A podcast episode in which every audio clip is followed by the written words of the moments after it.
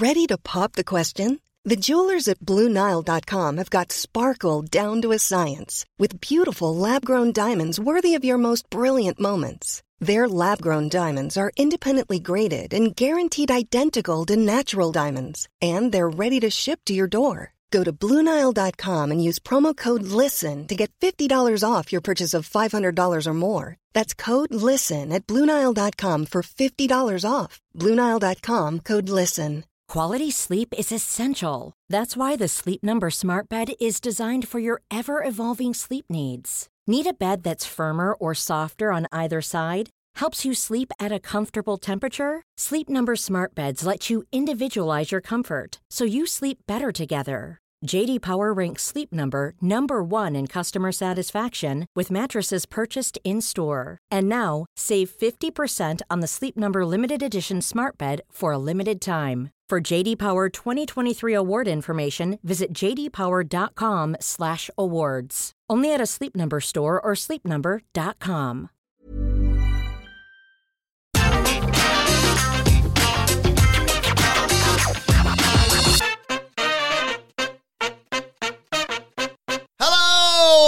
and welcome to the Raw Review. I'm Adam Wilborn from What Culture, joined by the Dudley Boys of What Culture, Michael Hamflett and Michael Sidgwick, here to review everything that happened on last night's episode of Monday Night Raw. But before we get into it, if you're a fan of this sort of thing, make sure you subscribe to What Culture Wrestling on Apple Podcasts, Spotify, Amazon Music, or wherever you get your podcasts from for daily wrestling podcasts, where we not only review Raw but also SmackDown, the show formerly known as NXT 2.0, AEW Dynamite, AEW Rampage, pay-per-views, premium live events. We have interviews, roundtable discussions, and a roundup of the week complete with a bloody good quiz, of course, on Wrestle Culture. As I said, though, joined by Hamlet and Sidgwick to review last night's Raw. And as I always said with Austin Theory, just let it play out, Michael Hamlet. Uh, yeah, it's a bad show. This was a bad show. Monday I night, quite enjoyed it. Monday Night Raw is now a bad show, but it has flashes of things I like, right? Um, and what I've realised is that the difference between this bad show with flash of things I like versus the old era's bad shows with flash of things I like is that the things I like might lead to stuff I also like. It might lead to pay per view matches. There's a couple of things on here that set up stuff at the Survivor Series that continues to allow you to think about things for WrestleMania, that sort of stuff. Um, but that at this point is like I think I had way higher bare minimums than um, like my esteemed colleague would for Triple H. But that is absolute bare minimum praise I can offer at this point. When Vince McMahon did a flash of a thing I like on a bad Raw, it may as well have not have existed the following week. That was the most frustrating element. It was like, oh, this could be good. Next week, character doesn't even exist anymore. They binned it off, whatever. Now the flashes are for plotting, for long term storytelling, but this was a bad Raw, and we're in. It's so regular now that it just feels like that's where we're in. That's Triple H's new holding pattern. That's a shame. bad dialogue, bad characters, bad comedy, moderately good wrestling. But I'll tell you something, right? And I'm going to tell you it. Go on, sorry.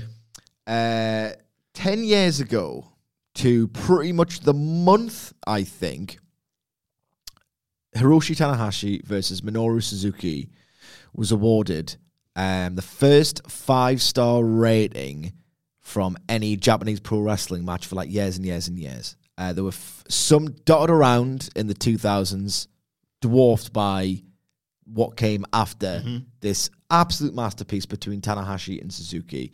Um, even that year, he'd given Davey Richards versus Michael Elgin the full five, the year prior, Punk Cena, but there were few and far between. And this Suzuki Tanahashi match is said to have ushered in this absolutely incredible era of great in ring action and critical acclaim. So, what I'm getting at is we are 10 years into the new normal, the new standard of great in ring wrestling. And when I see it on Raw, and technically some of this was incredibly accomplished stuff, so what? Especially if the crowds don't care. It's like, I just, it's so part and parcel now of pro wrestling that unless I'm into the vibe of the show overall, or it's a particularly outstanding or different match, or the crowd is just super bang into it, good technical professional wrestling just loses me. It just does. And maybe that's a bad way of looking at it, but it just doesn't thrill me or excite me. It's no longer outstanding. It's no longer remarkable. It's the new normal. And I just can't get, I can't do cartwheels for quote unquote good wrestling on a show that otherwise I just think wasn't very good. That um, exact match comparison came into my head this morning. Very apt, Sidgwick. Very apt indeed, because Tana in that match, Tanahashi was thought absolutely doomed until the heroic follow up and follow through. Not unlike the trajectory of Austin Theory.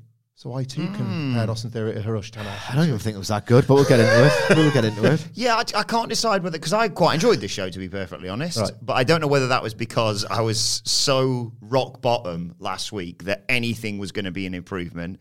But I was pleasantly surprised with what they did with with Austin Theory throughout this show, even in a match where. I don't know. It was weird because they sort of relied on my WWE brain where I was like, right, so they've just chucked him in there with Dolph Ziggler because Dolph Ziggler can bump and make anyone look good. But then also, and, and he can get an easy victory to get back on course. But then they also played with, oh no, we're really going to bury him. We're going to make him lose to Dolph Ziggler here. So I quite enjoyed that in a weirdly sort of perverse way. I really enjoyed the main event, but like you say, I understand where you're coming from. That it's just like, oh, cool, it's good wrestling, and it didn't really. It was just chaos basically by the end of the main event. But yeah, I can't decide whether I enjoyed this show just because I was like, well, at least it's not last week, or, I or think what. I think in terms of Austin Theory, I- I'm not really. I didn't want to think of Hiroshi Tanahashi. Jesus Christ! I just want to make it perfectly clear. Yes. What I want to put those two in the same sentence. Um, this might be the ultimate example of Sidgwick's Triple H does the bad thing to do the good thing, in that he like that was the absolute worst thing last week. How uh, how bad can you get that you can then write around it and make it seem like the bad thing was the real quiz. we that that had to be that bad on purpose in order for us to do the good thing we do this week. Um, and I still can't really work out if one thing justifies another because I too had a bit of time for Austin Theory this Yeah. week, and I haven't had time for Austin Theory mm, ever. So, w- did they need to go that far in order to make you care? For the, certainly for me, making me care for the first time ever about this character. Maybe I don't know. Like you know, we'll get into it, but I just like for the first time ever, I, I did care for five seconds, and I did think, oh, there's actually a bit of logic to this character. But how much did you really need to bury him in order to get there in the first place? Like, how many Vince McMahon ideas do you have to not just mercy kill, but slaughter in front of him in order to rebuild from scratch? Yeah, there was an interesting thread on this from is it backup Hangman Adam Pierce is the Twitter. Backup Hangman is the abbreviation. Yeah. The guy is A great guy. He's a great guy. He did a really interesting th- thread on theory because he said he's not he's not buried theory. He's what he's done is like you say he's stripped away all those elements that Vince had just sort of glommed onto him, and Hmm. he's sort of he's sort. I don't know why I'm picturing a kebab, but like you know you cut a bit off a kebab each time, the circle of meat Yeah. each time. So he's like, right, we're gonna have Kevin Owens say Talk about kebabs. Kevin Owens bury. I love him. them. Yeah. Yeah. Used to be a great shawarma place near my old job, so you could get a shawarma lu- like lunchtime meal deal. oh. I'm a Donna purist. Fantastic. But like you had, you know, Roman say, I'm a Madonna purist. Like nothing past sort of 1997. Basically, the Immaculate Collection, and then It's Frozen. Ray of Light, and then what's what about done. Frozen? Yeah, yeah, that's on the Okay, Ray of Light thank album. I goodness. think I think that like that feels like the um like unexpected DVD extra of the Immaculate Collection, Hmm. and then after that, I kind of am out. Like music was a shambles. You cannot Baby shambles. you cannot piss around with Ali G and do like Western themed pop. No, she lost it, but Yeah. great in a day. Yeah. Anyway, uh, Kevin Owens took bits away from his character. Roman Reigns says, "Your daddy's not here anymore." And then you had the big Hung up. hung up's a banger. Hung up's yeah, a banger. that was good actually. That was the ABBA. Um, so he, he, That one that ended where she's going like, "I do yoga and Pilates. Do you think I'm satisfied?" And she was trying to make some sort of political statement about the Bush administration or something like that. Oh, Useless, useless. Felt a little bit sad for her when she fell over at the Brits and everybody was just like, "Ah!" that was like me. just, just That laughed, was hilarious. Just laughed online. It was like really a, funny, like though. a music icon falling flat on her ass. funny. Um, but yeah, they, they really stripped his character down. But like you say, I don't know whether they quite had to go as far as they did with Austin Theory in terms of yeah, cash in for a mid card title that you've already won, sort of thing. It was believable rock bottom. Mm. So him talking his way out of rock bottom. So many WWE characters have been abused over the decades that it's scarcely believable now. When, ironically, a Dolph Ziggler would say, "I'm going to have to leave this belt behind." Like I don't know what this industry is for anymore. Only to come back in the Royal Rumble and make his position even worse than it was before. This felt like I, I believed his Yeah. lowest ebb. I Yeah. think. If you're going to reboot yourself, I believe that. Right, let's dive into it then. Uh, the show opened with the uh, well, one of the stars of Monday Night Raw coming out, of course, Seth Rollins.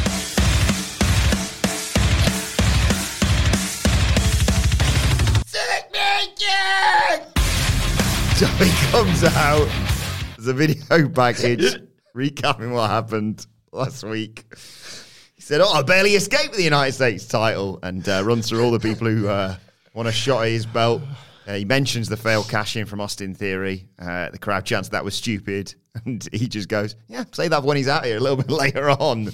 Um, he put over the US title, the most sought after belt, the top prize on Monday Night Raw, and that's because he's the champion. And he plugged his uh, main event against Finn Balor for the title. Out comes Bobby Lashley. He said, uh, These beatings are going to continue until I get my title back. And uh, Rollins was like, What's the problem? You're a bit of a bit of a grumpy boy since you lost to Brock Lesnar at Crown Jewel. Um, and Bobby Lashley looks like he's going to tear Rollins limb from limb, but then Mustafa Ali comes out to take that beating for him. He's got a referee saying, "Uh, What are you doing? Don't do this. Look at the bloody size of him, basically. And Lashley's like, Come on, look what I did to you last week backstage. And Ali gets in the ring and immediately gets chucked out. Uh, and Lashley goes back to Rollins and then gets gets Ali all over him. He's back in again. He gets dumped out of the ring. Uh, and Lashley's like, What's wrong with you? You're an idiot. But if you want to have a fight, let's have a fight. And that opened the show, basically. I'm not gonna um, go two footed on yet another babyface geek being a complete loser dweeb. Why not? Well, because uh, I really, really like everything else about this, and I feel like this sort of thing is knowing at this point. We were just laughing at Ricochet um, and Madcap Moss getting trucked by Solo Sikoa the other week, just yesterday, and I think Triple H gets his jollies watching like earnest baby faces getting the piss kicked out of them. So I, like I, that's not going to change. Um, so I, basically, what I'm saying is there, I will no longer feel anything for Mustafa Ali. ever. Yes. I've been told not to. So just tough. What I do feel something for is Bobby Lashley and Seth Rollins, and I continue to enjoy their chemistry together. Like an unexpected pairing that. Like Bobby Lashley was very angry that he lost his United States title in the circumstances he did. Never forgot that. Just thought I'll deal with the Brock Lesnar problem, then I'll get back to getting my belt back, which I really like. It reminds me of like the loftiest comparison I can make is Jon Moxley having to deal with his elite business until he can get back to the world title in AEW. A champion that has been wronged should always be thinking about getting that back. He's gone through the Brock Lesnar situation and decked him pretty much, mm-hmm. but now that can be used against him too because he like slips on a banana peel effectively against Brock Lesnar. So that's getting used against him, but he's never lost sight of the target, which is to get that belt back, which is now held by somebody equally as credible in Seth Rollins. And I think that continues to be really good United States title work, akin to the good work being done with the Intercontinental title. This wasn't Triple H's wrongdoing to try and fix these belts, but I'm still impressed that he's doing it. And I like this. I like this program, and I like the care and attention that's like Bobby Lashley losing the title to now feels like one continuous story and I've enjoyed watching this fairly organic heel turn. And yeah, credit to him. Two years ago, if someone had come out and gone, "This belt is one of the top belts on this show," you'd have been like, "Don't take the piss." Yeah. but they have. They've built it up along with the IC title on SmackDown. I, that's how I feel when I'm watching the two of them. I like. I, I don't know if I don't know if you can maintain it. Um, They're kind of having the cake and eating it with uh, Theory saying, "Well, couldn't go for Roman's belt. He's best, so I'll go for like that." That really reduces secondary titles too far. But these promos don't. These definitely elevate it. Yeah, I don't know which one to believe. There's Yeah. two stories being told to me. I don't know which one to take seriously, and ultimately, I'm not um, a, a positive enough person to override my feelings on them outright saying the quiet part loud, which you never want to do with a mid card title. You have to be really delicate about the way you present them. Um, look, how many goddamn times are they going to do this Ali stuff? It is just a joke at this point. The idea is that Triple H has sat down and said, right, okay, in my guise as a wrestling promoter and booker, I need to get everyone over or everyone over to a certain level. Um, I'm going to try and be elegant with this and try and dovetail two stories into one so that, yes, the main event, I guess, for Raw the main program, or one of the main programs, is Lashley versus Rollins. And I agree it was advanced in a decent enough way, but let's try and do something with Ali to drive that, where in the meantime, we can try and get him over, bubbling away underneath the surface as an underdog who just does not know the meaning of the word quit, and one day maybe he'll triumph. I just think he's a hopeless geek now. A hopeless geek. It's reaching a point now where they've um, attempted to do this so many times with no meaningful advancement that I look upon Ali as a geek who I can't take seriously. And if anything, I'm starting to think he's really deluded for believing he's done this exact match against this exact opponent several times. And They're I just, feeding themselves to the monsters. They're not Yeah. being fed. They're Spike like- Dudley or something. yeah. Yeah, um, it just I can't take him seriously. They've done it far too often, and I just think I don't believe that you can do it. So it's better if you just stay down and get off my TV screen. Yeah. he got destroyed here uh, in like four minutes. Chucked all over the place. Hasn't he been more competitive prior to this night as well? Didn't he work a longer match with Lashley? Did we target the arm? ago? Yeah. Was that was that Lashley who was facing there? Yeah, because they were working a thing where Lashley previously had been able to power up from the stomp, but with his arm weakened, he couldn't. and that was Yeah, how Seth there we beat, go. Like beat him. But Ali has had a match with Lashley that was more competitive mm-hmm. with Yeah. this before and not too long ago. That's completely and utterly arse backwards. If you go back to the one of the the few times this underdog loses and loses and loses, but just takes them more to their limit every single time. Um, Kobashi, All Japan Pro Wrestling, early nineties, they measured his ratio of offense so brilliantly that each time he kind of countered a move or he kicked out of a move or he showed more fighting spirit and the crowd were with him the whole time. If they had gone backwards, it just wouldn't have worked because the whole point is you're meant to instill that bit more belief every single time. Think just Triple H's and Giant Baba. That's very apparent at this point. Triple H needs to get on the blow with Sean Waltman. Yeah, How, yeah, how did you do it? Please? Yeah, yeah. How, how did all of your matches go back then? absolutely. But he's no Giant Baba. What a disgrace of a comparison that was to make. Giant Baba, Giant Papa. Yeah, he got Shut up. Giant Baba H. he got chucked all over the place. Like I say, at one point he gets thrown over the announce table. There was a bit of a worry that he damaged his wrist. I think he just got in before a nine count. Uh, the ref constantly like, "Do you want me to stop this match?" And Ali's like, "No, keep it going." Um, got hit with consecutive choke slams. Ali won't stay down. Uh, he comes back very briefly with a tornado DDT and then just gets turned inside out with a spear. Lashley puts him in the hurt lock and, and Ali passes out. It's the is it, it's the loser derby on SmackDown, isn't it? Has he not got Ricochet this week? Well, in theory, But that might rule him out of the World Cup and give Ricochet one of the Imperium lads to fight instead. So he's got to beat him and route to fighting Gunther. That'd be tasty. LA Knight. He's already beaten Ricochet before. angle, mate. He's uh, he's, he's he's busy with uh, the Ghost of the Minnesota World. Is he wrestling? Who? Bray. Someone he's got to at some He point. can't, he can't just keep. He can't punch a screen backstage and call it a win. I love how like they're procrastinating. Right, we know this doesn't really tend to go well when the wrestler wrestles. so what we'll do is we'll do the storyline. We'll you know it'll masquerade as anticipation and build up. Oh God, we're gonna have to wrestle soon. Oh, put that one back next week. Yeah. Put that meeting back next week. That's what we'll do. And uh, what's your take on Bray Wyatt at this point? I know you were high on the return. I'm still intrigued. I'm still intrigued to see what what they've got, what's going to happen, how they're going to do the Uncle Howdy stuff, and blah blah. I'm not off the train. Is it yet? Is that the phrase? They've arrived at an absolutely miserable match combination, and that's coming from somebody Bray Wyatt versus anyone. absolutely loves LA Knight. when But, Bray like, Wyatt laughs to himself as if to try and convey that he's unhinged and he's off his rocker, I just don't take him seriously. I just think he's doing a poor acting job. And you know, I think the mega fans want a flavour of my Bray Wyatt take. 'cause I'm not ordinarily on the SmackDown um, review podcast, but I'm going to do it on this Raw review. When he laughs to himself, I kind of cringe and laugh myself. Takes us right back to Sister Abigail in the like the bride's outfit, doesn't it? Hmm. the pumpkin demon, yeah. I guess we're friends now. Hmm. Ellie. I just, I just don't buy him as unhinged whatsoever. Anyway, Cathy Kelley's back, backstage with with a the jumper. It's disgusting. backstage with AJ Styles, the OC, It's not even that warm in here. Must I be, all, know. must be all these hot takes.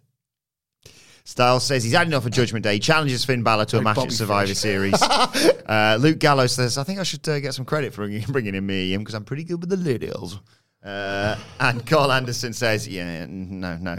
Um, says Mia Yim's the toughest woman in the room. Called her Michin. Is that, I think I said Yeah. that right. And Mia Yim translates says it's crazy in Korean. She says, uh, "Get the beers ready for after the match," and they all do the two sweet thing. just don't believe anything anyone's saying on this program. I just do not believe that these people are having real interactions and there's a real sense of camaraderie. And I just don't buy the chemistry or the dialogue or anything. Echo it completely. Like I'm earnestly interested in the war games developments that I'm looking forward to talking about when they don't involve like what these do, what these guys do after the show. That, segment where Karl Anderson brought the beers in, like I cringed my arsehole completely inside of my own body, even more than it is right now. I, I can't even. The beers. Beers. Eh.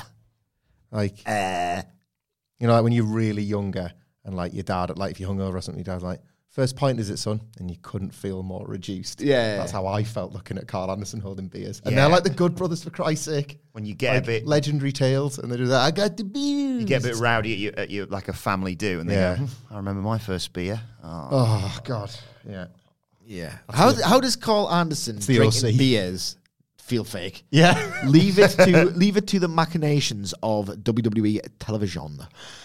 Uh, but the big question is, who did uh, Mia Yim have to face? It's time to play the game! It wasn't Triple H, and it's not a game either, because it was Tamina in a two-minute match, basically. How is it so bad for two minutes? How is this as bad as it Oh, was? boy. Tamina took over uh, immediately because Mia Yim got distracted because out came um, Dominik Mysterio and Mami. Um, which um, what stable are they a part of? can't quite remember, Hamlet. I'm in the fucking judgment day. I won't swear much this week, he says. I did say that. He's absolutely oh, ah, he's fuming. It's more, I, I reckon Adam Wilborn, right, is the most mild mannered guy Yeah. I've ever met in my life. Remor- he doesn't get enough credit for this. No. so I'm going to do it right now on this podcast. He's the most mild mannered guy who's so nice to everyone yeah. behind closed doors and everything. Yes. Thanks. Just the best. And he's looking at his podcast edit and he's like, I'm going to cut things out. Why is it blue? it's fine. I, I don't mind adding little little bits to the podcast. Shout out to anyone who listened to the uh, Rampage review yesterday, about a minute and a half in. Um, The Judgment Day are a bit of blue for the dads. yeah. I swear every week. um, so yeah, Blue for him. Yim gets Rhea distracted. Ripley. Yim, Yim gets distracted because Rhea Ripley and Dominik Mysterio come out. Um, Yim though dodges a splash, nails some strikes, and hits Eat Defeat for the victory. And then Yim invites Ripley to get in, and she teases to get in and goes, "Ah, no, I can't be bothered." Wilborn, right, I'm going to bury you.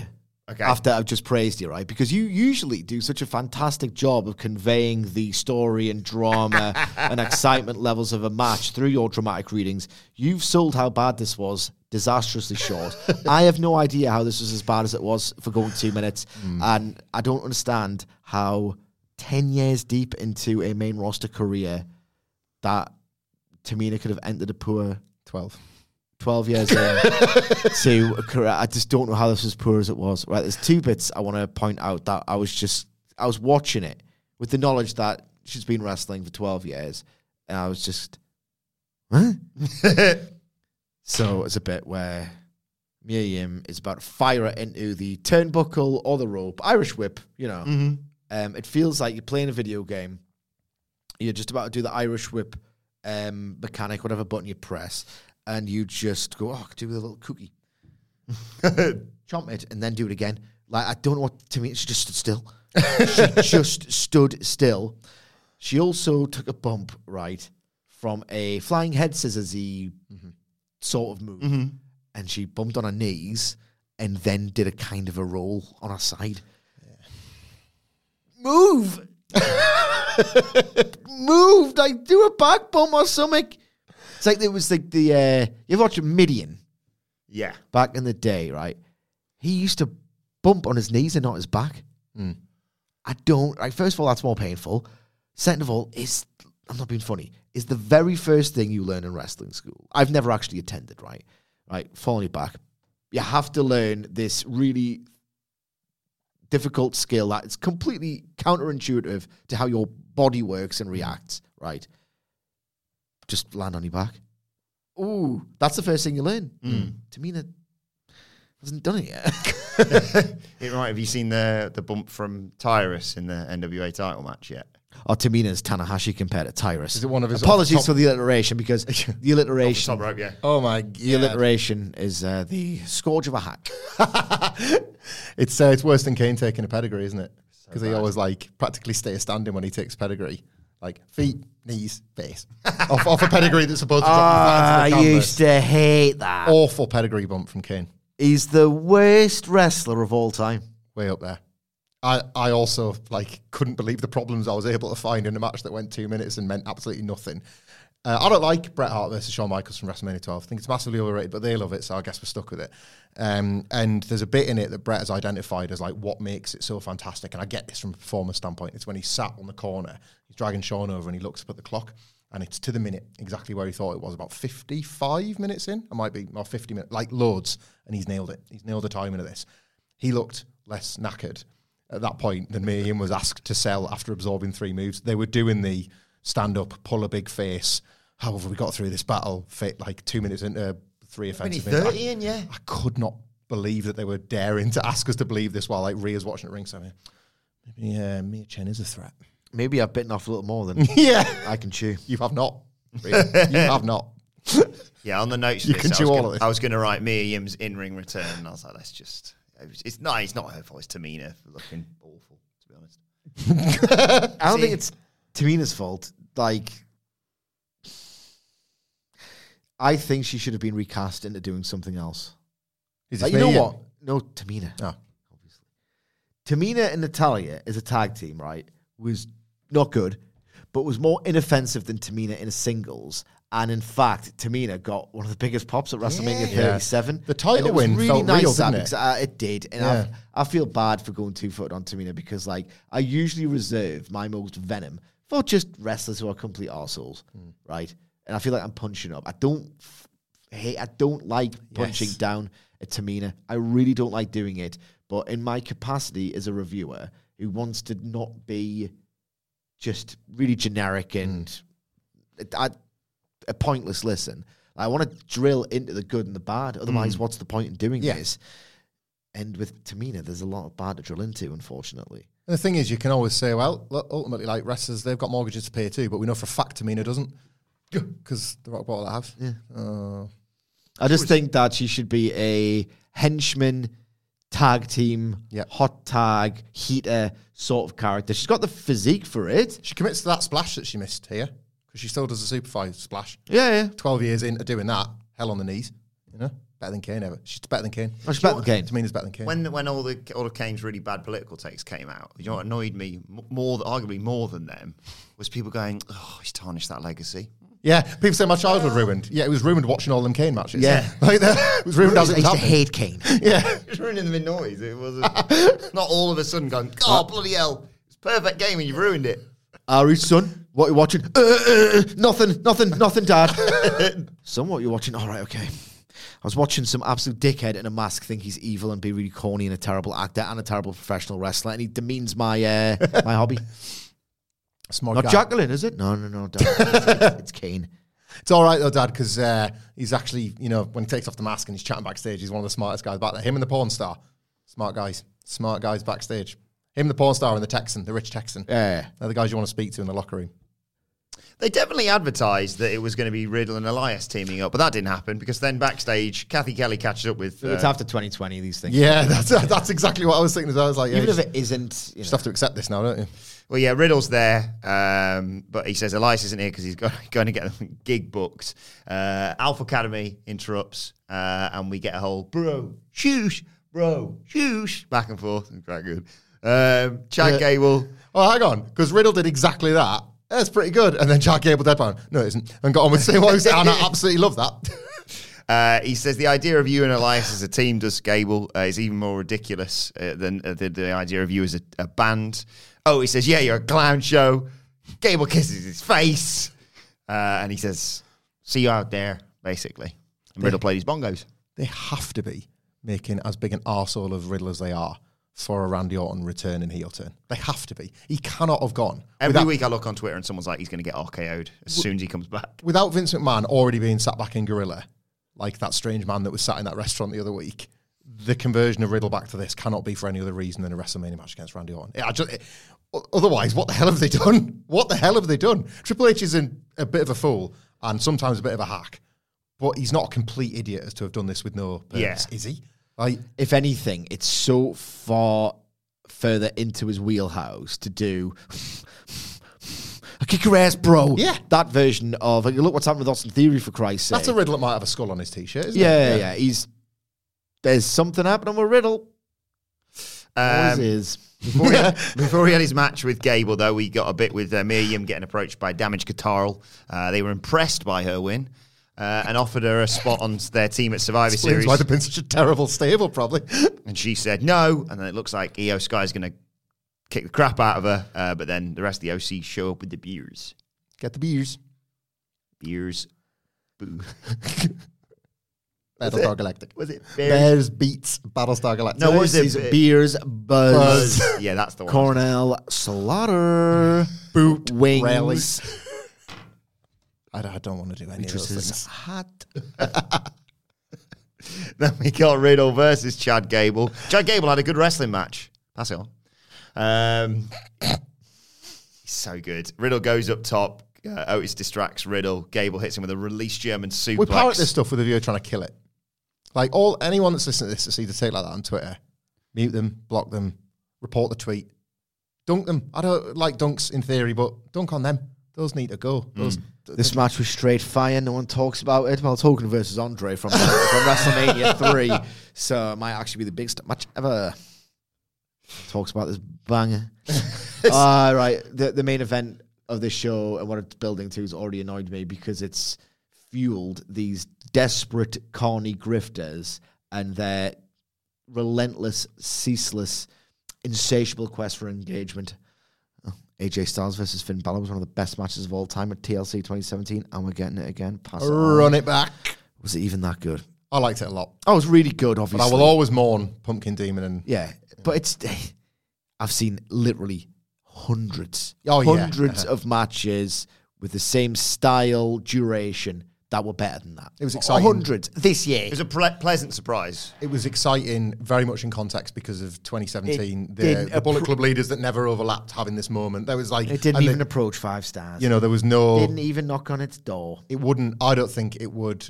A year later, it, it had aged because of something like All In. I think that had been because there was still a load of Bullet Club lore that WWE were exploring, and once that was gone, Didn't even knock Like- on the ceiling of uh, the door of five stars. nah, not at all. Uh, Riddle fights back. Exploder sent on powerbomb knee strike that gets him a two count. Then Gable reverses a bro Derek, puts him in the ankle lock. Riddle gets out of it, puts him in a triangle choke. Gable hits a cl- cliffhanger DDT. Riddle does the uh, Orton draping DDT, and it looks like he's going to hit him with an RKO. Again, he gets distracted by Otis. Counters for counters between the two of them. Uh, Gable puts him with a backslide, and Otis, like a good pupil that he is at the Alpha Academy, holds his his uh, mentor's feet on the ropes and uh, you get the shock pinfall victory, and Riddle's furious. It's like this was an excellent match because, of course, it was, but it, like it was just an exhibition of the basics at this point. Riddle and Gable are the two of the people that you rely on the most to find spark where there is none, and that would be, I suppose, in the contrast when we talk about these three to three and three quarter matches on Raw. There's very few that are the difference maker. Seth has got it on his day.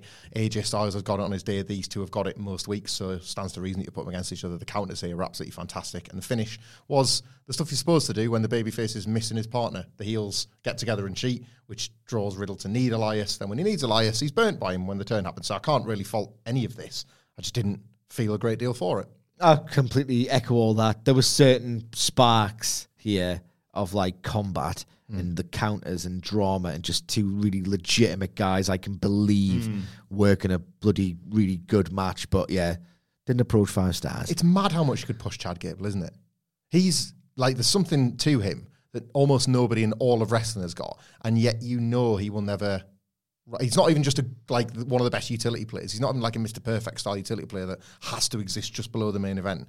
He has flashes sometimes in the modern wrestling landscape that he absolutely could be pushed as a top guy, There's an argu- and it's just never going to happen. it's a shame he's too funny. Yeah, because if you look at the stratospheric standard, and that's what I measure this sort of match against, you know he could do so much more, and what he does is brilliant. Kurt Angle was funny and money, and I know that's too obvious a comparison because it's Chad Gable, but he slots in in every other aspect as well. I doesn't think Gable's been stigmatized as a geek for far too long for this to be anything more than it is, sadly. Yeah, I think there's an argument to be made that you could easily, if we or someone you know booking th- that likes him, basically, could book him eventually to be the guy who dethrones Gunther, for example. Yes. but that's not going to happen. No.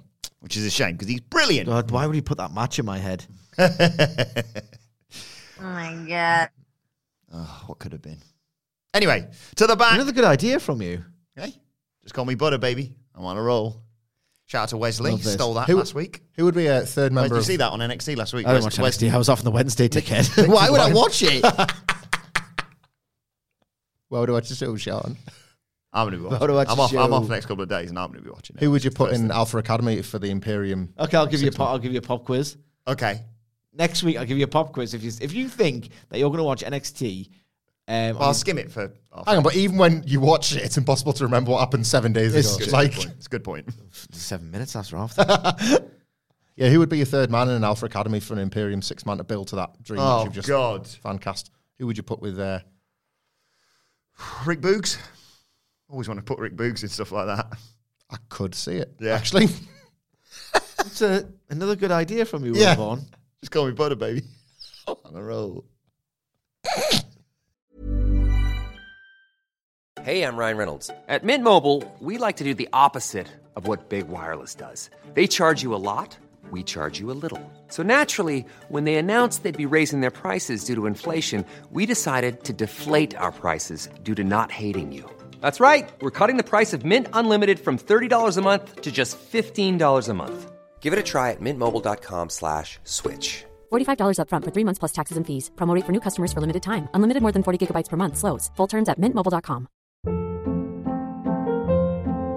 Hold up. What was that? Boring. No flavor. That was as bad as those leftovers you ate all week. Keke Palmer here, and it's time to say hello to something fresh and guilt-free. HelloFresh. Jazz up dinner with pecan-crusted chicken or garlic butter shrimp scampi. Now that's music to my mouth. Hello Fresh. Let's get this dinner party started. Discover all the delicious possibilities at hellofresh.com.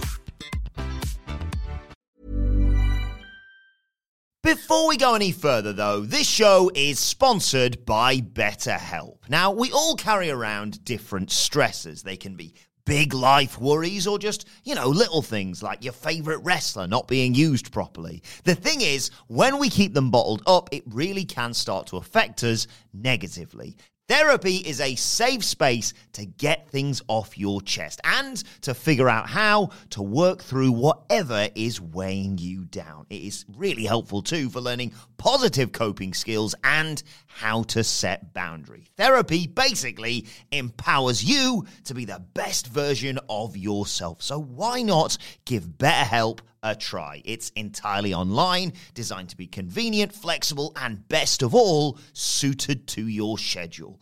Get it off your chest with BetterHelp. Visit betterhelp.com slash whatculture today to get 10% off your first month. That's betterhelp, H-E-L-P dot com slash whatculture. Uh, from butter to whiskey. Terrible. absolutely terrible. Because JBL and Baron Corbin are drinking whiskey in the back and playing poker. Uh, and they're slagging off Ken- Kentucky whiskey because they like Ugandan whiskey or something. And then Akira Tozawa shows up after they've taken money some, from some chump to play poker with them. More on this later. Oh, good. They are offered Kentucky bourbon. JBL had a decent line here. I'll put him over. I won't drink that. Next, I'll be marrying my sister. Just the disdain in his voice. I thought he's he's always a good promo. JBL. Yeah. Don't want to put him over, but the disdain in his voice is very good. terrible, terrible act still, this JBL It's a terrible thing. segment. Tozawa, this is still uh, racist. It's still incredibly racist, Yeah, and, and it should have been one of the first ports of call. Actually, Yeah. I understand. Ports of, ports of Paul. understand that the idea now is I think he's going to gently shed all of this away. Yeah. Strip him buck naked and put him in wrestling gear so that the Japanese wrestler isn't a ninja, for Christ's sake. Uh, bit by bit, he's rediscovering his identity. Just pretend it didn't happen. You do it with half the other stuff. Uh, Miz TV time now. Miz TV is, is set to make an apology. Um, I quite like this, mainly because I called it. Um, so obviously, this is a very different Miz TV. Uh, still being a knobhead, uh, but Byron Saxton's there, supposedly hosting. Uh, Miz comes out in a like a Mister Rogers sweater, Yeah. uh, and he's got a statement, prepared statement, and some funny glasses to put on. Uh, he says that I regret paying Dexter Lumis. All I wanted was some empathy. I've been in WWE for 18 years. None of you people ever went, hoorah! Or tiny balls. I've worked so hard and I never got as much as a cheer. Uh, all I want That's bollocks. I was there when he cashed in and won the belt, and I cheered very loudly, and so did loads of other people. That's tiny bollocks. That is, Miz. uh, all I want 18 years. it's grim in it, man. all I want monopoly. Somebody has started university after the Miz debuted, like this this term. It just makes me sick. They weren't even born when You, the Miz you, got you going. like him as well. I did, yeah. I've, I'm kind of done now, you know. I like Are you shit. done at last? Finally, finally grown out of the Miz. I still think he's got something about him. Do you know what I think it was? I think he, when he when he won the WWE title, uh, and everybody was like, "Jesus Christ, this company's in the bin," and I was on this island going, "Good for him," R- ruffling the Miz's hair of all people. And I was like, "Yeah, completed it." I think I wanted him to get one more run. He got it. It was the Miz, so it was rubbish, and we were, we were out there. Got Bobby Lashley over blessing. Uh, anyway, Now leave, all the Miz, please leave. all the Miz wanted was for people to care about him. Saxton's like, well, why did you tell the private investigator a completely different story? And he's like, I was doing it so Hollywood would like they like a good story. They want to pick up the movie rights. Anyway, out comes wacky Pathetic. Johnny Gargano, uh, and he says, "You load of bollocks." Um, you uh, you weren't depressed. I saw uh, Maurice posting pictures of your vacation in Cabo. Oh my god! Oh, sorry. I thought that was I thought that was Holiday by Madonna. I was going to play there, but must have messed up the old buttons. Uh, anyway, he Glad you says did. That probably would have cast us out the ass. he. Uh, by the way, by the way, sorry, just to go on a complete tangent on from our. If you don't listen to our uh, Rampage uh, previews or reviews, you really should. WhatCulture wrestling wherever you get your podcast from. Saves you watching it. Uh, but, uh, Just like this. Yeah. we uh, we have uh, co-opted the Carly Rae Jepsen song. Which, well, in fact, why am I even? What am I doing here? Come on, to this. Hey, I just met you, and this is crazy. But here's my number. This is Rampage, baby. and Louise was listening to that yesterday, and I sang our version. What did she do? Not, she's not happy. Me going in a fake, this is Rampage, baby. Shut up, Adam. Shoosh. Huge indeed. Uh, oh God, Wa- Wacky Gargano's here. Uh, he says, "Oh, you stop paying because you've got caught up in a lie." Whack, blah whack blah off blah. Gargano, the wanker. Uh, That's and just a little arsehole Tosser, and he you were you were so close because you said he was going to say, uh, or one of them was going to say something that was going to be like, "They never say tiny balls, say tiny balls, tiny balls, Tiny balls. Instead, he said, uh, "The only reason you did it is because you wanted people to chant Johnny Wrestling." Pause for Johnny Wrestling chant here. Um, Johnny, like Johnny Gargano, having to react, pleased with himself to people chanting Johnny Wrestling was just vomit inducing. He's, Honestly, he's the worst. why don't you? Let, Byron, Byron Saxton was great in this. He was the best thing about this whole segment. Why don't you get the Johnny Wrestling chance by letting Johnny, uh, what's the wrestle? Yeah. He's quite good at it. Anyway, Gargano says, you know, pay me, pay Lumis what he's owed me. Uh, but I've got an idea. In two weeks, I think he meant Survivor Series. They clarified on commentary he said Survivor Series, but in two weeks, technically from Monday, but still. Um, uh, it's going to be Miz versus Dexter Lumis, and if Lumis wins, he gets all the money that Miz, is, Miz owes him and a contract. And Miz says, "Well, don't worry, because I'm going to beat him, and it's going to be awesome." And uh, yeah, Gargano says, "Why don't you tell him yourself?" Turn around, and there, who could have called this? Oh, this guy. Uh, there is Dex Lumis as a cameraman, and Miz has to hightail it to the back. Uh, sans sweater. Well, I was going to say, do you want this one? oh, well, we, we both have to do it. It's a job, mate. Yeah. right, okay, I'll go first. Um, there's an anecdote, right, that Rob Van Dam was fond of telling, where Triple H, you know, he's got all the power, thinks he's got the biggest cock, and he used to do that. You saw it on screen all the time. Hey, Kofi, what happened to your accent? Uh, where like you would try and like sort of just be the banter guy. He can say things that you can't. Man, can Paul say that? The rigged game. Yeah, yeah, yeah. Can Paul can Paul say that? Chris Masters, dead. Yeah. Just killed loads of people. Started with The Rock, didn't he? The Rock was like, initially, he was like, I'm sticking to this script here, and this lad's going off. And then, then I can't remember who it was. Yeah. was like, just say what you want. and Killed him. Ether him once a week. Oh, as a result, you? like that. Take these handcuffs off. Okay, yep. Oh, absolutely ether this twat. So Rob Van Dam was like this in uh, Triple H. Per Rob Van Dam, not me, I weren't there. Was apparently like this backstage in various meetings and stuff. And uh, Rob Van Dam was either late to a meeting or not paying attention, or might just walk through the door or something. And then Triple H apparently just said to someone, "Hey, maybe he's got the munchies." A terrible joke, an absolutely terrible joke. I don't, I don't even understand what he's referencing there. Uh, oh, sorry, sorry. Stand ready. Apparently, if you imbibe marijuana, you get what's called the munchies. See, I, I got that bit because I've learned a lot about Matt Riddle lately. yeah, Rob Van Dam smoked weed. yeah, Yeah. What? He, he used to do that as well. But they never said that. But I, don't know, apparently, I couldn't see the clues. you would get really, really hungry Uh-huh. when like you smoke marijuana, and that's why they call it the munchies because you want to munch on the food that you desire when you're hungry. Like for example, maybe in the first year of university. Um, University. just as just a, just as an example, just a, theoretical, obviously example from the top of my head. In the first year of university, you might have come down with the case of the munchies so bad and Yeah. so overwhelming that you might have stolen someone's cereal and they might have booted off with you the next day. And um, there's another blackly comedic element to that, which I'll only tell you after the podcast. Tremendous. Theoretically, Yeah. um, and apparently Keeping the Pringles that are in the tube for after the fact when you've hypothetically turned the Pringle tube into a, hypothetical bong. Hypothetically. hypothetically. So Rob Van Dam was like, "What?" And- Triple H. This is all uh, one side of the story. That's great. What one side of the story? Apparently, Rob Van Dam was what? And Triple H, uh, nothing. I was just, I was just joking, man.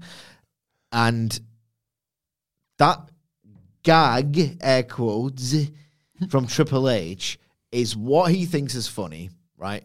And he's now ordering Johnny Gargano to come up with similar tier patter on Monday Night Raw in a bid to get him over as a hey, I'm Johnny Gargano. pew pew. It's shoot season when Johnny's around, and uh, he's just he is Triple H's idea of a funny man, and Triple H deserves to go to jail. what I you hate think? my I physically cringe. I've loved this man and his performances. Do not get me wrong. I'm not blind to his obvious talents. I wanna but love I them kind again. of am because I don't see them anymore. Yeah, I want to love them again. That's what I'm finding the most frustrating thing is the more he drifts into this, the more further away the idea of a good Johnny Gargano match feels. And how's that? How have you done that? Yeah. So Turn him heel. Turn him heel already. This Do is a something, man. disaster. Is he even over? I don't think he I'm is. not so sure. Like, I, because you haven't seen, um, like every every Tuesday, I get in. Murray's in first, and I get in, and then Murray lords it over me that I was terribly wrong about Johnny Gargano because he just wasn't a Johnny Gargano guy, particularly. Certainly not as much as like I was in my like NXT pomp. He just didn't see as much, and uh, I'm I have no defense against it. Because I just I'm failing to see how this man is ever going to have a good match ever again. If you didn't watch character. NXT, what would you make of this kid? yeah, that's what? Who is this yeah. dog? I'd like, you know, when Ciampa's back from injury, I want him to come and like just turn on him all over again. Yeah. Like, I'm not friends with this dickhead. Um, is it not a ginormous plot hole that the Miz would even accept this match? Like, what was hanging over him is now out there. He's apologised. His wife has forgiven him because they've just been a holiday for the Cabo. weekend. Cabo on holiday Where? for the weekend. Cabo. Cabo. I don't know, something like some beach place somewhere Yeah. nice. Cali? I don't know. So the family have forgiven him. The secret's out. There's no blackmail hanging over him anymore. Thanks for taking the prompt at last. What is the motive for the Miz to take the match? I don't know. Nothing makes sense. No. I was promised sound dry logic from this tosspot Papa H. It's a gaping plot hole to set up a terrible match.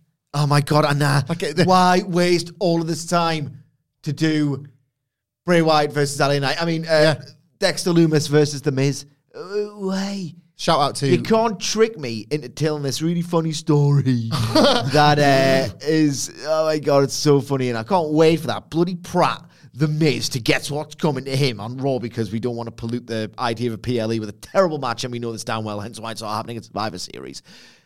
The idea is all right. Okay, the action's gonna be pretty terrible, actually. But you know, um, I'm dying to see that bloody Miz get his ass kicked. He deserves. He'll deserve it as well. What a baddie he is. I love them though. I love to hate the Miz. He'll finally get his once every four months comeuppance that he always gets. That'll, that'll It's him. going to die a death. Yeah. The, shout out to WhatCulture Scott Carlson, who does our overnight Raw coverage from, the, from stateside. And uh, he did a news article on this development about the match being announced and stuff. And he made the very salient point, I thought, that uh, Johnny Gargano was already lost to the Miz. So clearly he's just a setup guy for the, the big hero, Dexter Lumis.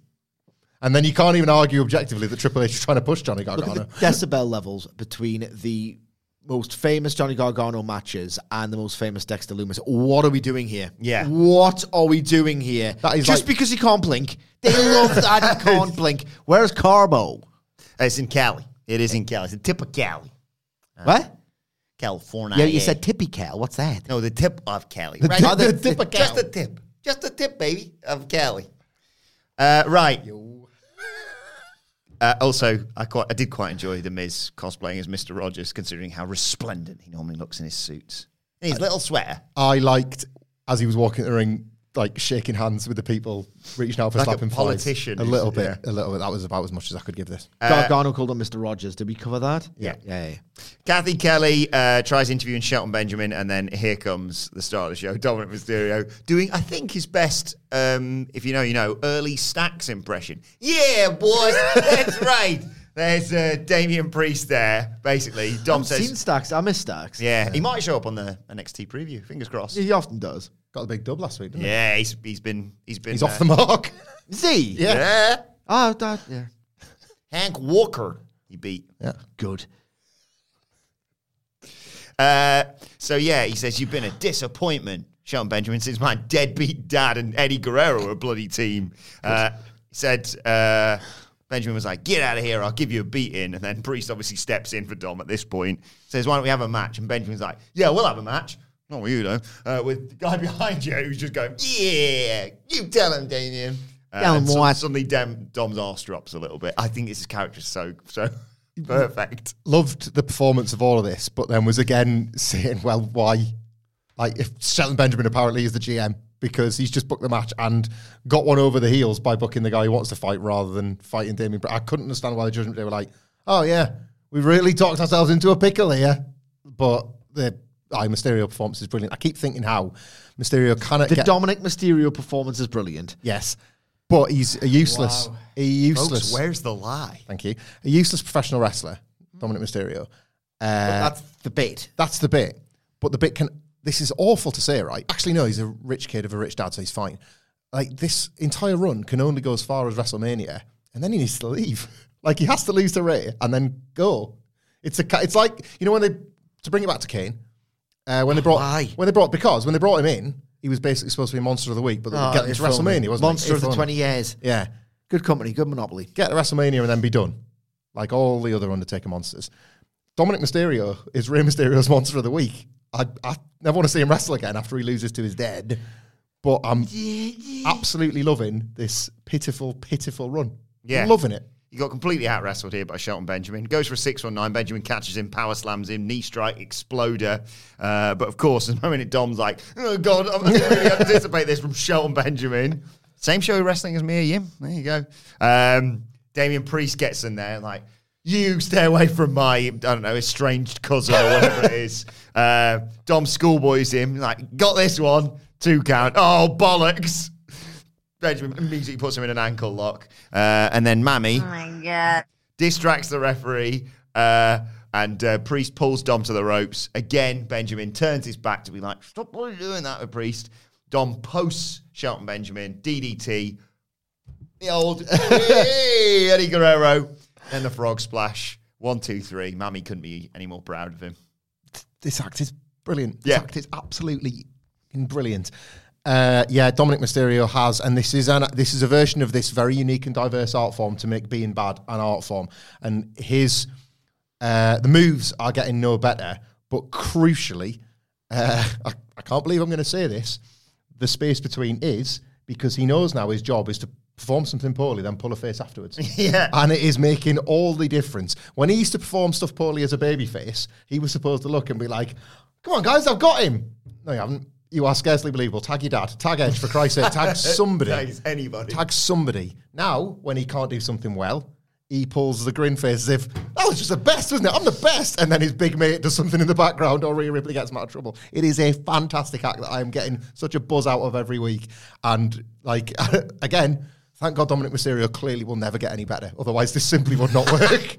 Credit to Triple H. I never thought I would say this, but he's recognised that right. Okay, this kid is not particularly good. Let's make that the bit, and it's where he's over as hell. it's getting Priest over. I keep looking at Damian Priest and thinking like you're getting something out of this. He's getting the whole Judgment Day over. It's, Yeah. He's completed the dynamic. Yeah. Um, Austin Theory gets interviewed about his failed cash in. He says, No one understood me or no one understood the pressure I was under. I was touted to be the next big thing. I exceeded all those expectations. I became the face of the franchise. But everyone hated me. They can't relate to me. They wanted me to fail. But uh, I didn't fail last week. I'm more alive than ever. Uh, he talked about Roman Reigns being unstoppable and talked about the bloodline being there and his failed cash ins against him. So, uh, and being foiled with all that. So he decided instead to go against one of the greatest champions of the past decade and the big, you know, US title, etc., etc. But Bloody Lashley stopped him. Um, and uh, Theory's ranting and raving. Um, you can tell this is a Doku side, which we will see a little bit later on. And then in comes Dolph Ziggler to go, worst cash in ever. God, he's the worst. The worst. Uh, Gargano or Ziggler, who's the worst? Oh. Uh, at least Yeah, Gargano was in DIY, Yeah. so I'm gonna have to give it to, to Ziggler. Just just. Uh, he said Theory's full of excuses, and uh, Theory challenges him to a match. I am going to ask my esteemed colleague here as the uh, doe-eyed WWE truther that I'm sometimes guilty of being versus the important cynical observer in my life, Michael Sidgwick, um, was genuine question was how funny Tyson Fury clipping Yeah. Austin Theory or Roman Reigns and Brock destroying him at SummerSlam was that genuinely LTST because Triple H has got the pencil, or is it a retcon thing? Because I can't decide because I like that. I, I like I liked Austin Theory's explanation of a guy that was trying to outsmart a system he thought he couldn't game. Basically, I can't win this title. I'll try and win that one instead. And the nature with which he was pied makes more sense in the context of this explanation. What? Which one is it? Uh, even if it's the good version, I still don't think this is necessarily a good idea. What this Austin Theory promo did, which was better than his usual, I'm acting the part of a wrestler quality that he has. It was still an element of that. I could not fathom the praise all of this got. And I, there was loads of people on my timeline who were a little bit generous to it. You, Miller, Backup Hangman, people whose opinions I respect and value and all the rest of it. All Theory did here was do the Brent taking the picture out of the male job applicant. With the, and that was the US title in my eyes when he said all this. And when he said, What am I going to do with Roman Reigns? Like the bloodline just interfere in all of his matches and I can't really do anything. All that did was bring it into focus that, right, okay, if this was a fair wrestling promotion, that wasn't a heel. After two years of this, pretty much, where, where's the cage match? Right, okay, this has gone on too long. Where is the cage match? That Like the bloodline handcuffed to the post, they can't interfere. Sort of. Shark cage, cage match, handcuffed to the post, barred from ringside Yeah. outright. Where is that? Because otherwise, the implication is that this could go on ad infinitum. They could legitimately, because there's no repercussions. Has there ever been any hint of right? The Usos can't keep doing this because it's bollocks, and they just can't because it would go on forever. The reason why the heel could get away with this for so long is that eventually, bar from ringside, steel cage. That's why these gimmicks exist. Hell in a cell. Like I'm not an idiot. I'm not like taking crazy pills. All of these gimmicks and devices exist because after taking the piss, right, we can pad out. It's all corny exercise. After a few months of this, right, right, okay, we have to stop it. The babyface has to win. They should have said we're banning the bloodline from flying to Cardiff, and then Solo Sikoa being the one that snuck through would have been actually quite a nice. Thank you. You're better than Triple H already. because he was alone, wasn't he? And that was what made him look so scared in We're ba- Wales. we're banning like, the I am Usos. knackered now. Aye. They Right. should have actually done that outright rather than just. And then Solo Sikoa would have been Roman thinking about it. I need an extra here. At Like, least the implication is this can't go on because this could go on forever. And the and it just brings this explanation just alerted to me. Oh yeah, this could literally go on forever. There's no repercussions. Why doesn't every heel just get a cheap DQ or interfere? Like there's no rules. Just reminded me that there's no rules to any of this, and I didn't think it was a particularly good plot development. I understand why they did it, and you know what? I can I can vaguely understand why people did like it, but it just uh, it was a nonsense to me, an absolute nonsense. And I know the real reason for all of this is because well, we want to keep the belt on him until the Rock's available, and he's not available until it's in friggin' LA in two years. I had to watch so many. Oh, Usos interfering in this Roman match again. Cool. Uh, War Games video recapping it, uh, explaining the rules of the match, and then a backstage interview with Dana Brooke, who's not happy about what happened to her 24 7 title. Then she was in action against IYO SKY.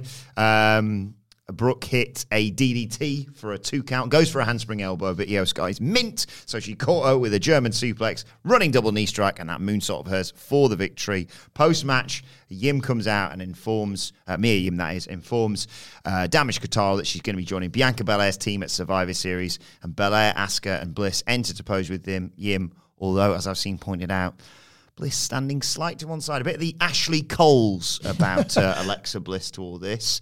And uh, I don't know. I don't know if that's something to be bearing in mind. She was recently visited uh, by the ghost of the man who sold the world, if you remember, at Crown Jewel. The monitor flashed behind Mm, it. just the ghost of the man who sold the world, of course. Bit away at six law. Um, can we talk about the Rhea Ripley? Why it's six? Because he likes to infantilize um, adults into six year olds for reasons that go so much more underreported than they should. Yes. That was so wrong. Creepy and weird.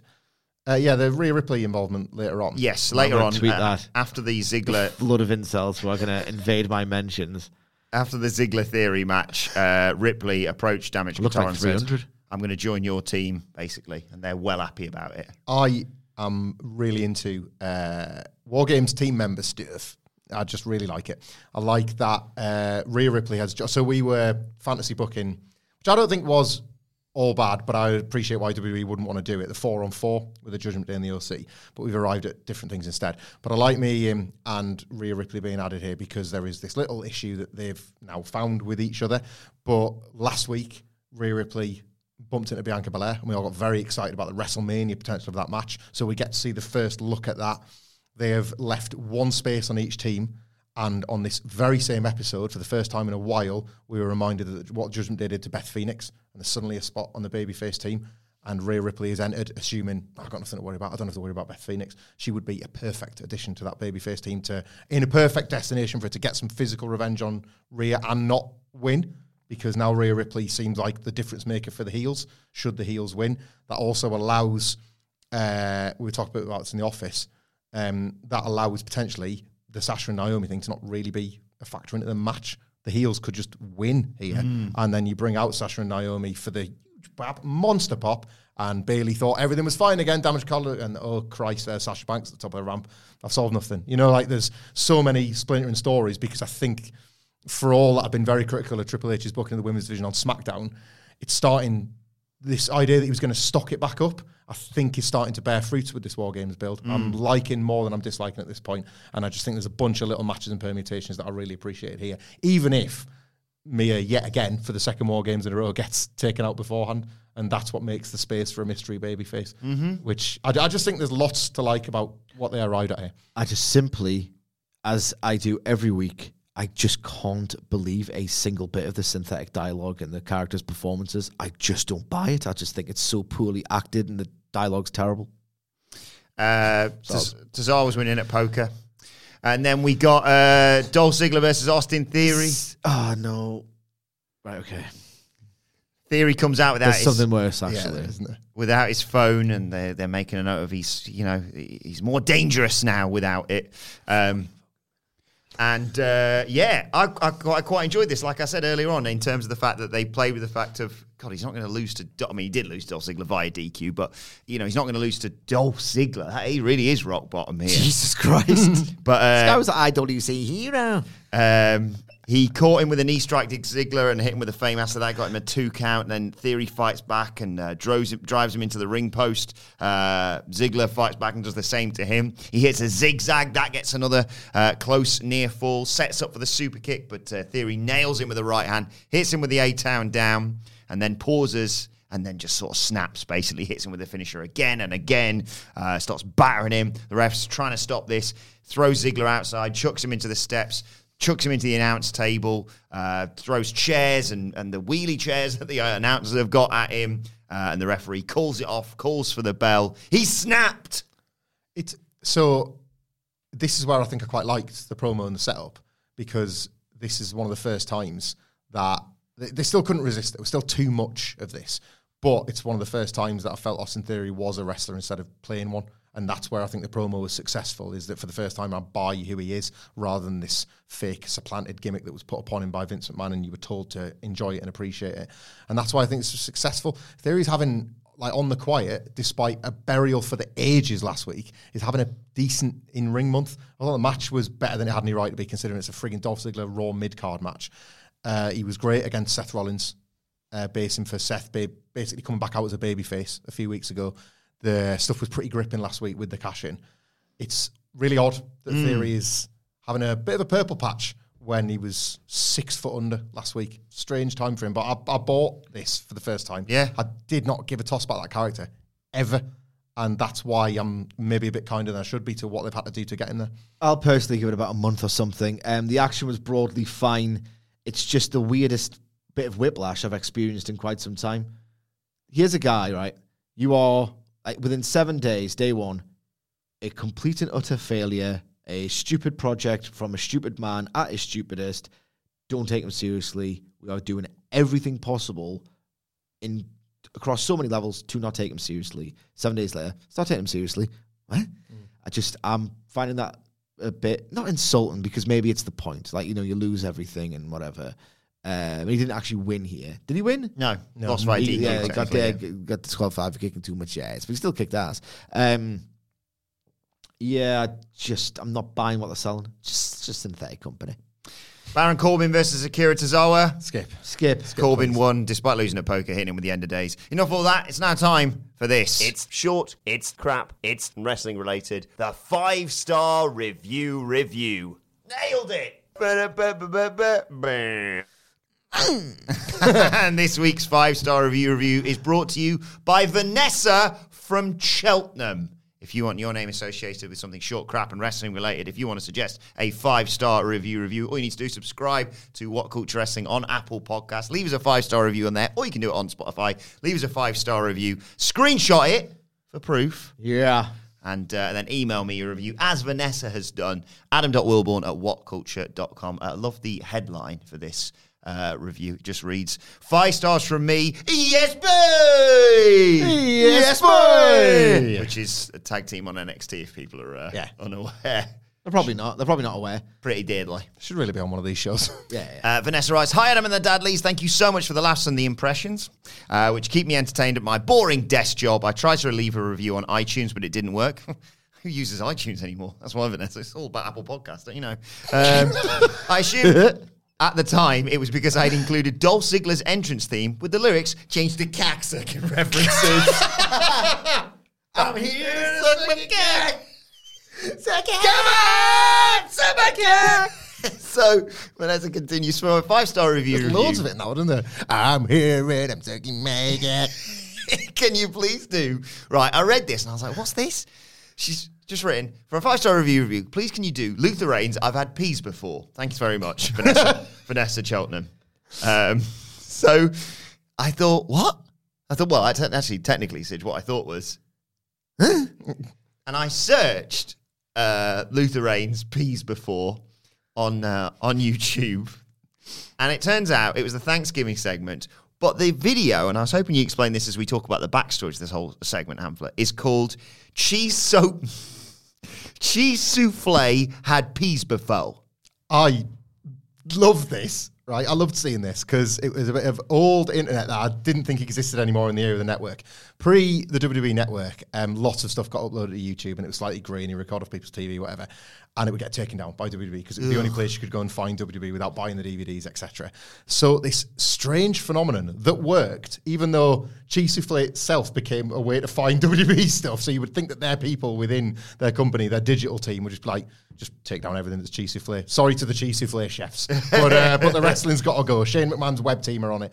Um, it was the so like it was the sort of period that burst, and I hated this crack really like miserable part of this, but like Bork Laser and Mork Hamry and like names like that, where it was ever slightly different names. There's another for- one we can't mention. for big monsters, and I, I miserable, miserable pattern.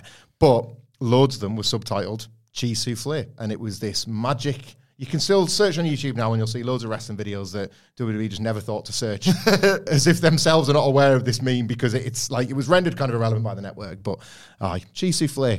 So somebody was that desperate to get the Luther Reigns Thanksgiving section a segment on uh, YouTube that they cheese souffled it. Yeah, I found the full version of this. It was 12 minutes. We're not doing that. We No. did, the, we did the, the three minutes where Luther Reigns shows up. So, yeah, I don't know what's gone on before, but basically, yeah, Big Show's hosting a Thanksgiving dinner. That Of is course it. he is. That is. I, I went and had a look back because I didn't remember this segment, so I went and checked the episode of SmackDown. That is it. And I know what you're thinking. Why are you doing it this week? Thanksgiving's next week, Adam. Well, there's time next week for a, I don't know, Thanksgiving Diva segment if someone wants to suggest it. Apple Podcast, Spotify, you know, that- you know, it works. Anyway, um, Big Show is hosting a Thanksgiving dinner, and there is Taz.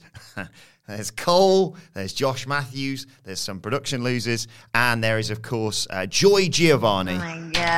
Oh, sorry, I thought it was going to be a turkey sound. for I was worried that the uh, YouTube commentariat were not going to be able to masturbate, but Don't you worry. when there's a will, there's a way. Uh, so, a couple of things. It was pointed out by the comment section, but we're going to mention it here, and it pointed out by Michael Hamflett before we started. I was just going to ask at Thanksgiving, what would the turkey hatch out of if one was to be born, for example, on a WWE pay per view? He wasn't my car. Oh no, that wasn't it. Uh, Egg. that one. right. So um, before we get into this, so they're doing uh, Big Show's like dig in, everyone, and everyone's just filling their plate. Uh, Luther Reigns music hits, and everyone's like, "Oh bloody hell, Luther Reigns is here!" Except for Taz, who goes, "Oh, Luther Reigns is here." Well, better finish filling my plate. An absolute legend. It was, it was a hell of a spread. Good, of, good of the big show to put it on for people. Big Show looks like a disappointed dad when his estranged son shows up to the family picnic. Like, oh, for Christ's sake, here he is. Uh, I was and, just about to eat.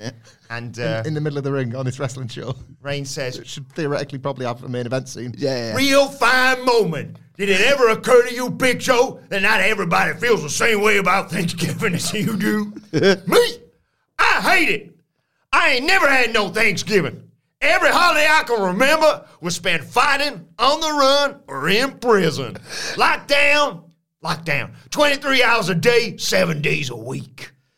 24 hours in a day, isn't there? Yeah, but he's, yeah, he's allowed um, what- what's called recreation. Odd that you talked about prison because your big boss man's excellent. Yeah, move on. What, hang on, hang on. Let me get some of them peas. I had peas before. You people have any idea what that's like? There's no celebrations. This is a war zone. oh yeah. Never had no family come and visit me. Never had no good food. Only food I ever had was the same bread and spoiled meat day in and day out. That's a Vince line, isn't it? Spoiled meat. You know, you're a bunch of damn fools. You don't know what real problems are.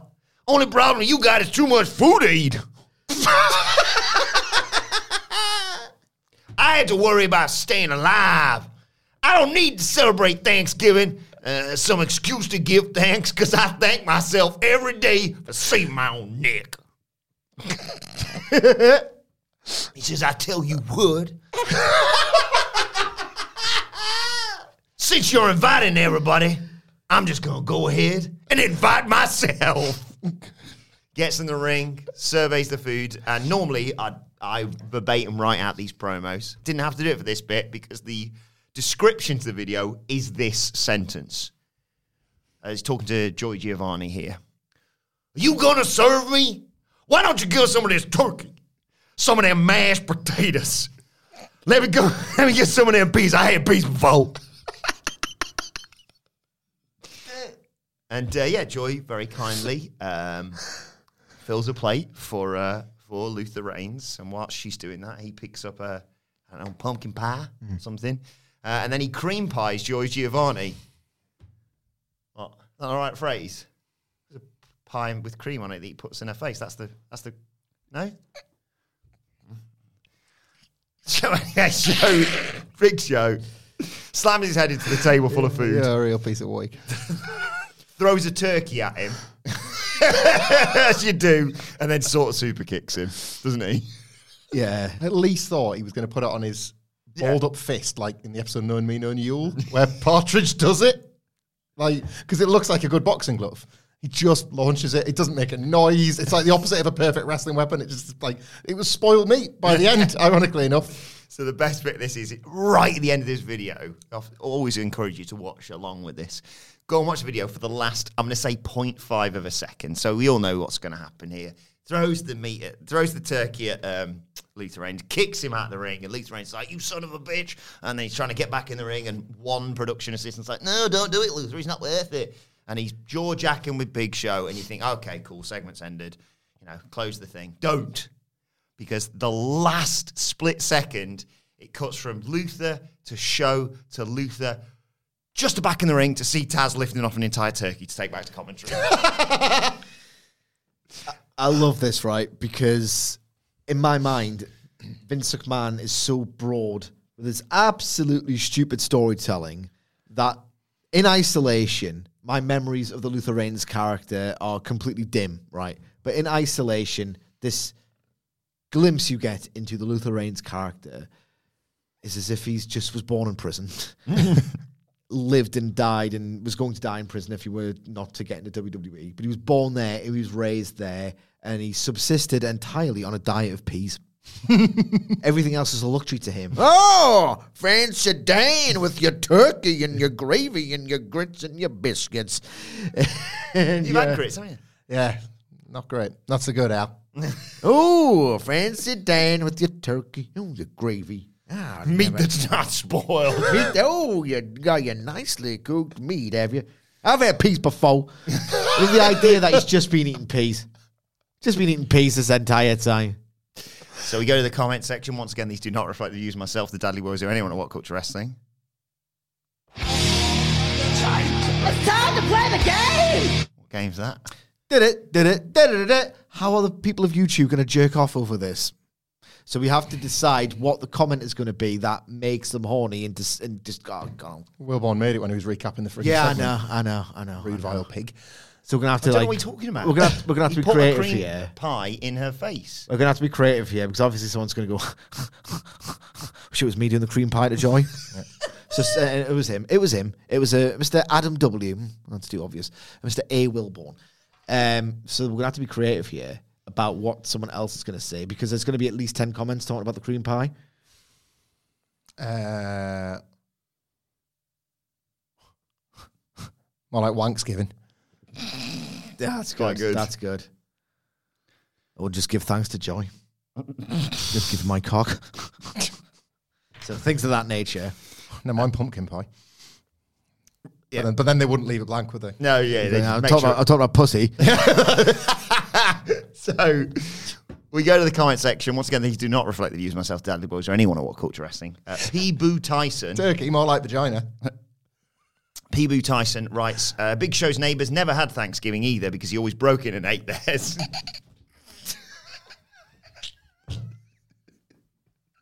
wow. We don't obviously don't we don't support those sorts of takes. It's like the, one of guys that, what did I do? like, Big Show there, got a bit of burn on you there, Big Show. Uh, re- a regular occurrence here, Sidge. Uh, Rich Fu just writes, oh, 04 was so different, man. Miss it. Was it? Was it different or was it one of the worst? I contend that nine, uh, 2004 was the worst year in the entire history of my modern professional wrestling fandom. So it was different. It Yeah. did hit different. 2004 might be the very worst, the absolute very worst, because you got something good, horri- horrifically tainted now, obviously, and then they took it away like super quick. And the, You thought the reign of terror was over and you were wrong. Yeah. more terror. He's a different kind of terror, and here's Kane is all. um, the amount of just like terrible call ups. You thought NXT call ups a few years ago were bad, like these knackers that were polluting developmental, like like it, Suzuki was he? Yeah. yeah. That was his year with uh, Rene Dupree, their team together. that Great American Bash 2004 card. Mordecai versus who was it? It was Bob Holly. Hog Holly at that. God yeah, Great American. Bash. Damn Bash it! 04. It's desperate. Uh, Undertaker and Dudley's in the main event. Concrete with, uh, Crib. was that that one? Yeah. Bear in mind, of course, this is the exact same time period and year where um, Triple H was so confident as the post Attitude Era It's okay, guys. I'm still around. Steve That- Bruce. The Yeah. ultimate Steve Bruce. That uh, they fell out with Austin because he wanted to use Stone Cold in his film career and just forgot to renew the Rock's contract. Like even on a part time bit, like Rock and Austin at the same time. It's like we got we got Hunter. What are we, what are we concerned about? 1995 is considered the actual worst, but Bret Hart was in it, and Aja Kong spinning back fisted people into oblivion. Good argument. Julian Manatee uh, just writes cheese souffle. Never forget. It's a I reference. think hit 2003 more than four. You know, I think about Austin as the sheriff. Oh yeah, it was bleak. The uh, redneck triathlon. Gold, Yeah. You Goldberg, had the better mania. Goldberg going 20 minutes every week. Aye. Uh, the lone wolf, right, very good point, writes, The only food I ever had was the same bread and spoiled meat. One minute later, I had peas before. uh, and then we get into the comments you quite rightly anticipated. Uh, Hotman718 writes, Who's that girl? She's pretty hot. S- So it begins. So it begins. I feel like that's going to be the nicest uh, milady comment. Uh, Andrew Flood writes in all caps, Joy Giovanni has great smooth legs.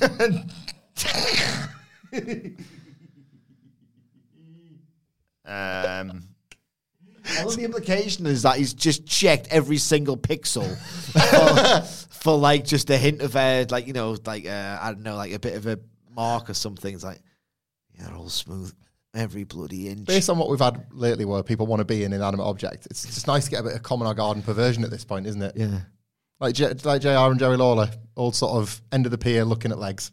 they like her legs. Yeah, Oh, God, I wish I was a pea. I've been a pee before. uh, Sam just uh, in-depth analysis of uh, this video. Joy shows her hot skin.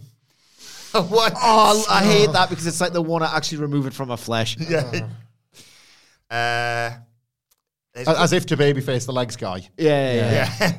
there's a couple of the old classic negs that come next. Oh, you know when I they like do I go. hear this? That's yeah, no, but it's it's like I'm to compliment you, but I'm actually to say, and then Yeah, I know what you're you're talking about. I'm saying, do I want to hear it?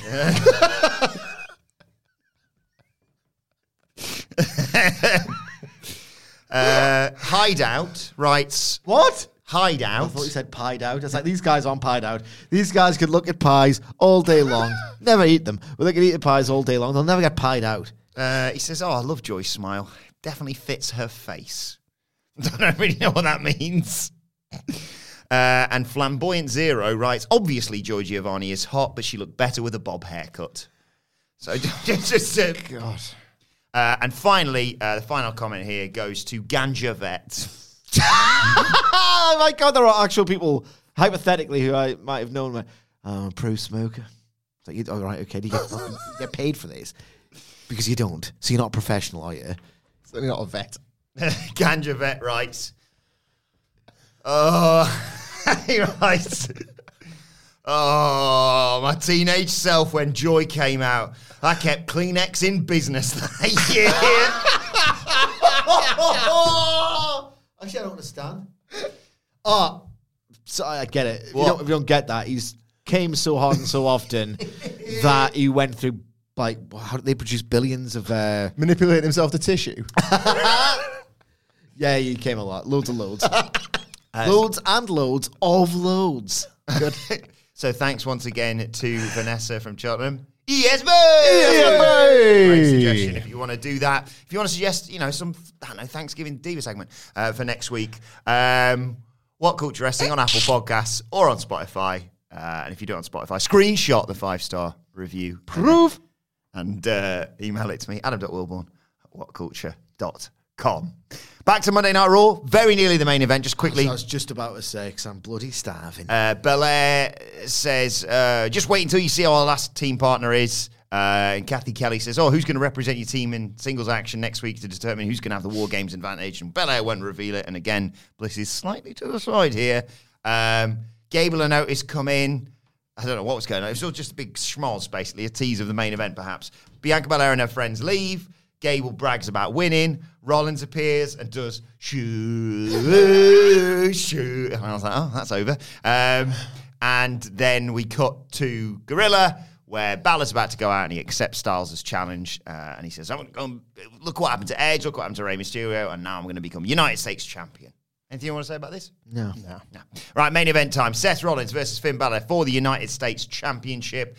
Um, after the break, after we got to a break with Rollins hitting a dive, of course. Uh, but when we come back, uh, Balor shoves Rollins right into the corner of the announce table. Um, he avoids a stomp, does Balor when they're back in the ring, hits a sling blade, but runs right into a Rollins super kick. Rollins goes for a frog splash, but Balor counters into a cradle for a two count. It's just really good fun, this main event, basically. You go to another break when we come back. Uh, Rollins tries to powerbomb Finn Balor into the barricade. Where have I seen that before? But Balor slips out drop kicks him into it. Uh, Rollins fights back, hits a sit out powerbomb for two in the ring. Balor hits a drop kick. Uh, Rollins cuts him off as he goes up top, though, and hits a superplex. Um, but before Balor, before Rollins could transition into something else. Balor hits him with the uh, 1916 uh, for a two count. Um, they trade counters. Rollins hits a Falcon Arrow for a two count as well. And then it's just chaos, basically. Judgment Day run out for a distraction. Balor schoolboys Rollins for a two. Uh, Rollins gets distracted again, and Balor hits that double foot stomp of his. Then out comes Mia Yim and the rest of the OC. They brawl with Judgment Day.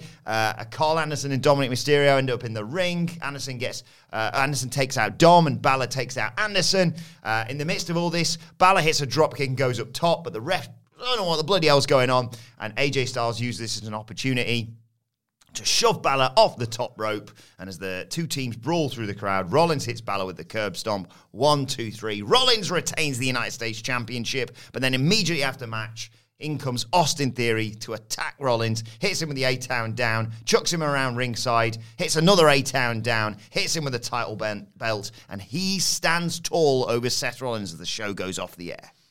In terms of the match, honestly, like I was grateful for the Gaga. It wasn't bad, but it was never going to be exceptional. So I, as much as I was enjoying it, and there was a couple of callbacks to the the few times these two have feuded now, um, and the, the like they were doing the counters as if to say, God, these know each other inside out, and they both put each other on the shelf, and they've got all this history and stuff. So I quite like that, but that had a ceiling, especially bec- with its place on Monday Night Raw for a United States title that they're still working on rehabbing. So I like was enjoying it, but I was going to get no more until all the stables come out, and they came out in the right order. This goes all the way back to how um, AEW used to book its like stable wars is that they, the heels have got to be seen to be cheating and the babyface is supposed to there to avenge the cheating.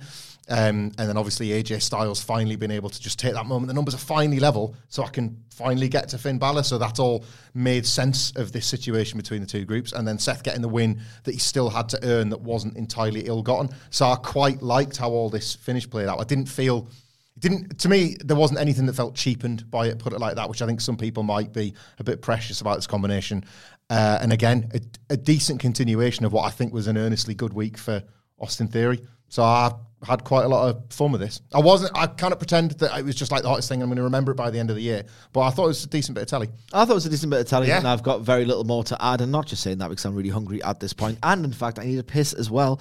um, I did get the sense watching this um, that everyone involved was having a good day at work, to use an old Hamletism. Um, people enjoyed having the payday. People enjoyed being in and, in and around the main event picture, and um, Styles. Not Styles, Balor and Rollins in particular were just busting stuff out that you thought we've got Triple H's trust, we can kind of do this, and they just seemed to really enjoy it. And it was halfway um, good as a result. Very good, bit of telly. By this point, I'd already given up on the idea of enjoying the show, so it had a personally weird subjective ceiling.